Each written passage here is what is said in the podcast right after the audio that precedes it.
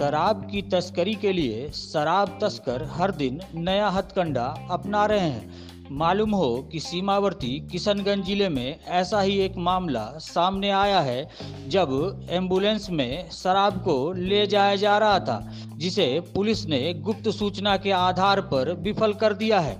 Bahadurganj police ने दो सौ सत्तर लीटर शराब एम्बुलेंस से जब्त करने में सफलता हासिल किया है। साथ ही दो तस्करों की भी गिरफ्तारी की गई है।